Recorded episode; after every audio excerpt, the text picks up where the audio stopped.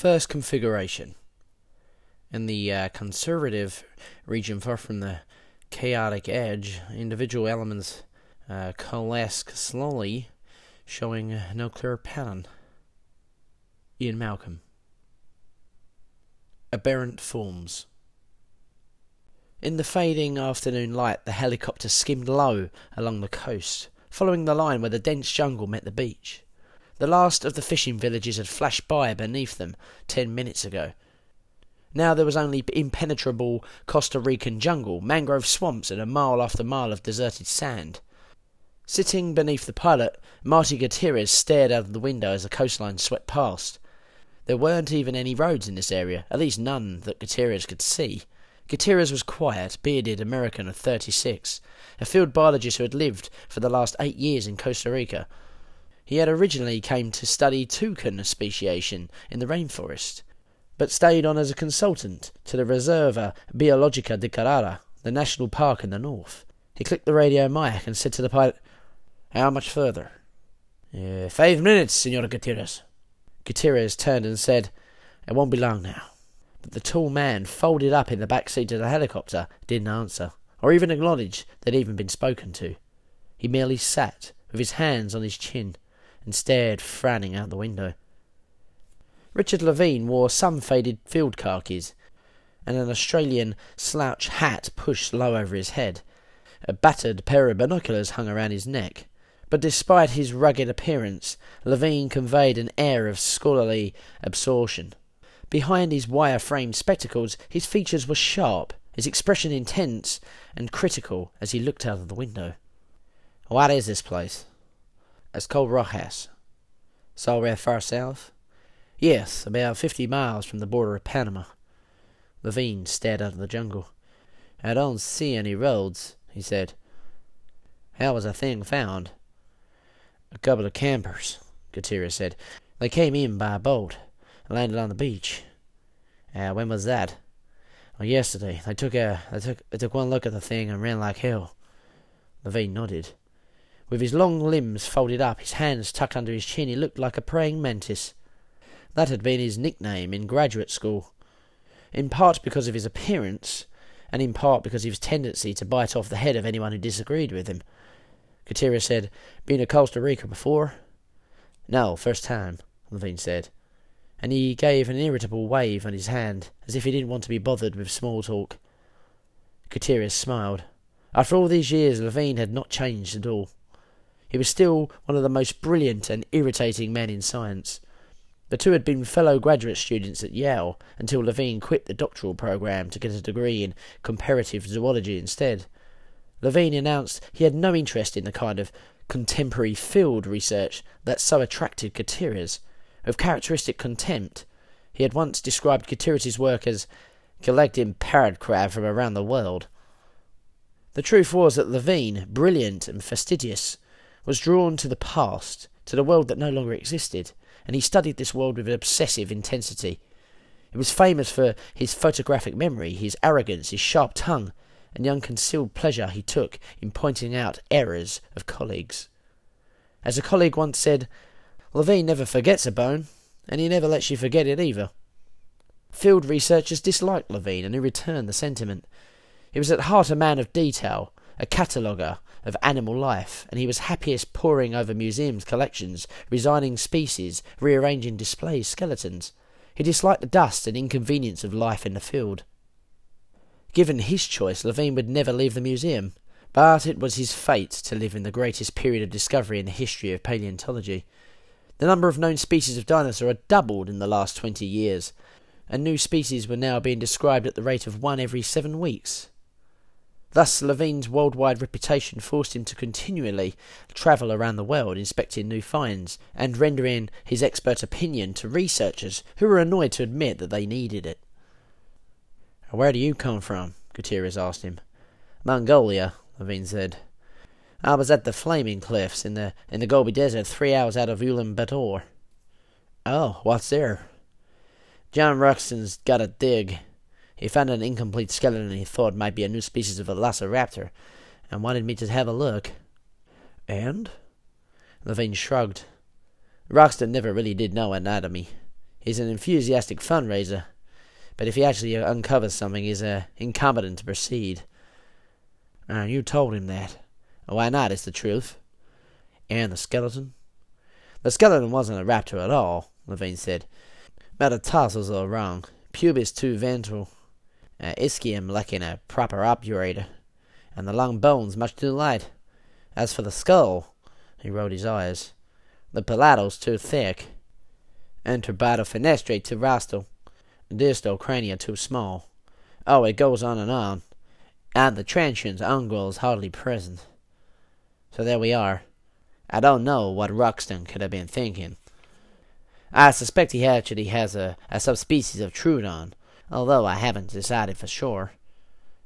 Troodon? Gutierrez said. Small Cretaceous carnivore, two meters from pes to acetabulum. In point of fact, a rather ordinary theropod and Roxton's find wasn't a particularly interesting example. Although there was one curious detail. The material included an integumental artifact, an imprint of a dinosaur's skin. That itself is not rare. There are perhaps a dozen good skin impressions obtained so far, mostly among the, the Hadrosauridae, but uh, nothing like this because it was clear to me that this animal's skin had some very unusual characteristics not previously suspected in dinosaurs. Senores, the pilot said, interrupting them, Juan Fernandez Bay is ahead. Levine said, Circle it first, can we? Levine looked out of the window, his expression intense again, the conversation forgotten. They were flying over jungle They extended up to the hills for miles as far as they could see, the helicopter banked circling the beach. There it is now, Gutierrez said, pointing out the window. The beach was a clean, curving white crescent, entirely deserted in the afternoon light. To the south they saw a single dark mass in the sand. From the air it looked like a rock, or perhaps a large clump of seaweed. The shape was amorphous, about five feet across. There were lots of footprints around it. Who's been here? Levine said with a sigh. Public Health Service people came out earlier today. Did they do anything? he said. They touch it, disturb it in any way? I, I can't say, Gutierrez said. The Public Health Service? Levine repeated, shaking his head. What do they know? You should never let them near it, Marty. Hey, Gutierrez said. I don't run this country. I did best I could. I wanted to destroy it before you even got here. At least I managed to keep it intact until you arrived. Although I don't know how long they'll wait. Then we'd better get started, Levine said. He pressed a button on his mic. Why are we still circling? We're losing light. Get down on the beach now. I want to see this thing firsthand. Richard Levine ran across the sand toward the dark shape, his binoculars bouncing on his chest. Even from a distance he could smell the stench of decay, and already he was logging his preliminary impressions.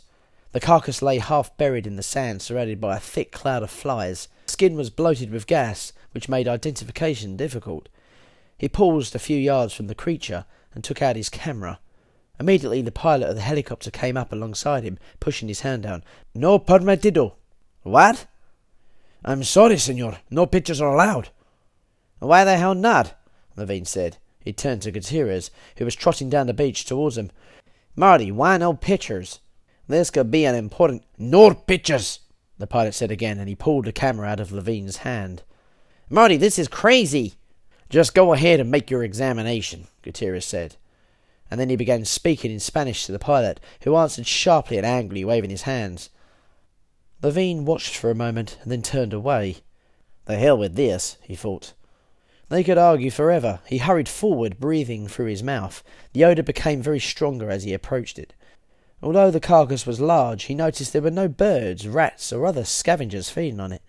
There were only flies, flies so dense they covered the skin and obscured the outline of the dead animal.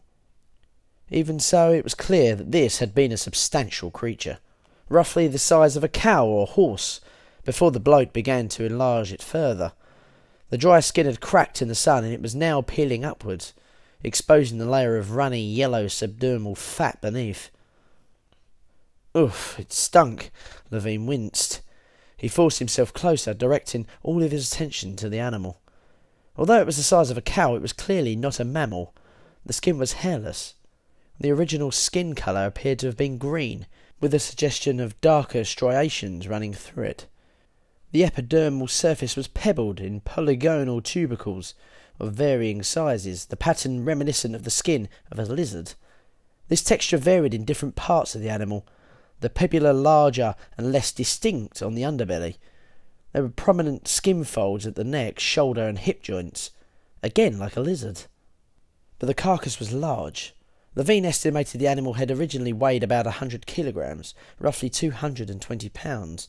No lizards grew that large anywhere in the world except the Komodo dragons of Indonesia.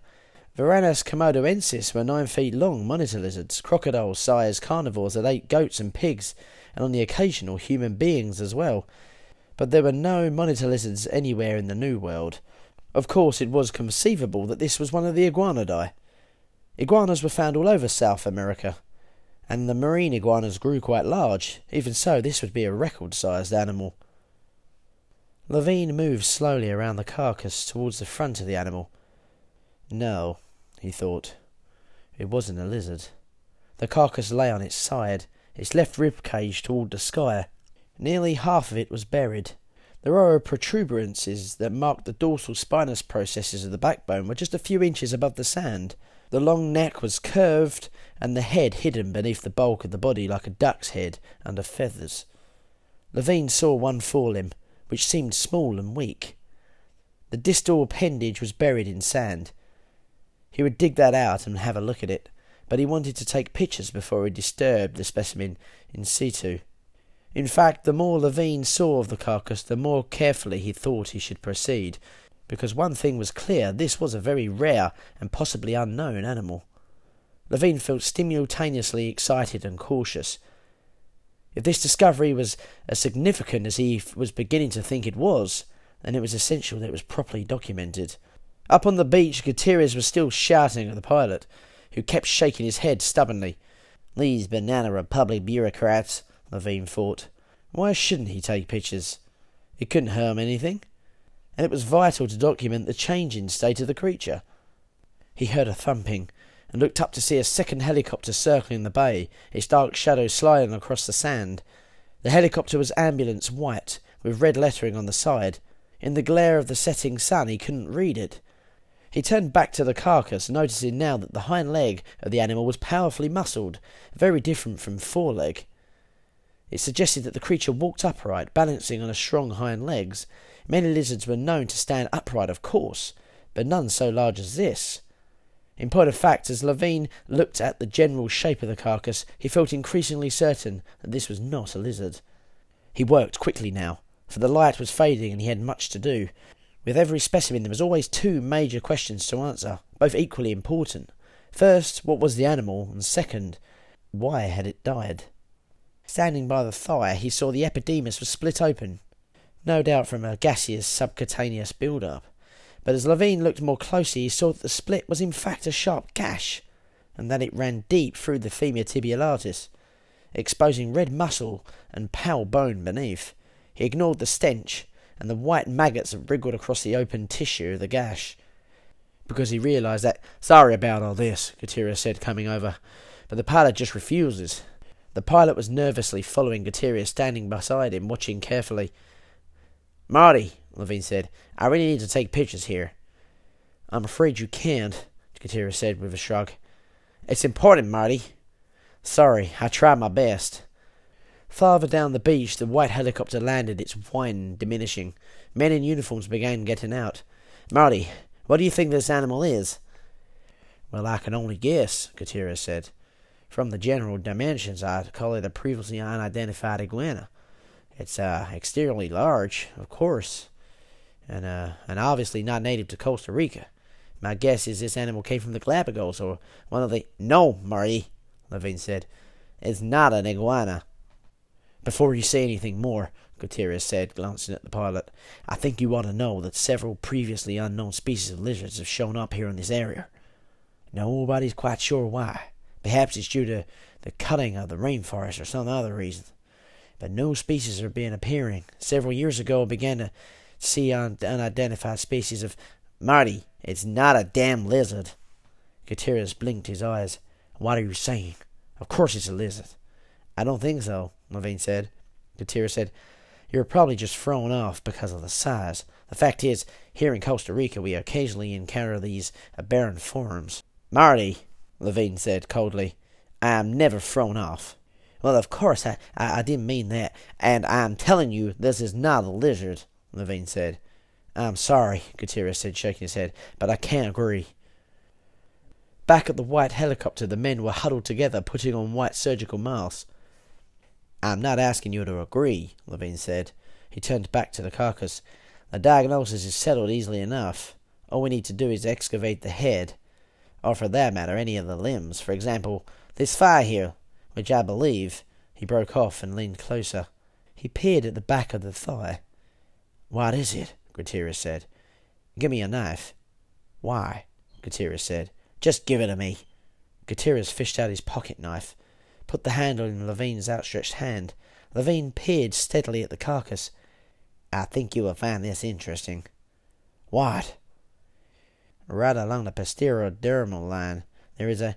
Suddenly they heard shouting on the beach, and looked up to see men from the white helicopter running down the beach toward them. They carried tanks on their backs, and were shouting in Spanish. And what are they saying? Levine asked, frowning. Gutierrez sighed. They're saying get back. Tell them we're busy, Levine said, and bent over the carcass again.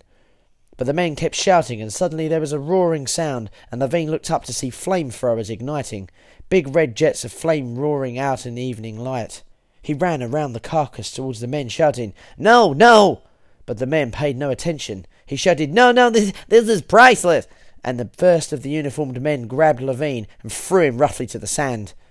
What the hell are you doing?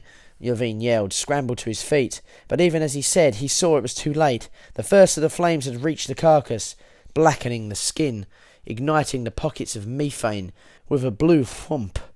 The smoke from the carcass began to rise thickly into the sky. Stop it! Stop it! Levine turned to the Gutierrez. Make them stop it! But Gutierrez was not moving.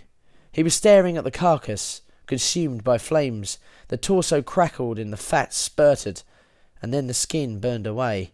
The black, flat ribs of the skeleton was revealed, and then the whole torso turned, and suddenly the neck of the animal swung up, surrounded by flames, moving as the skin contracted.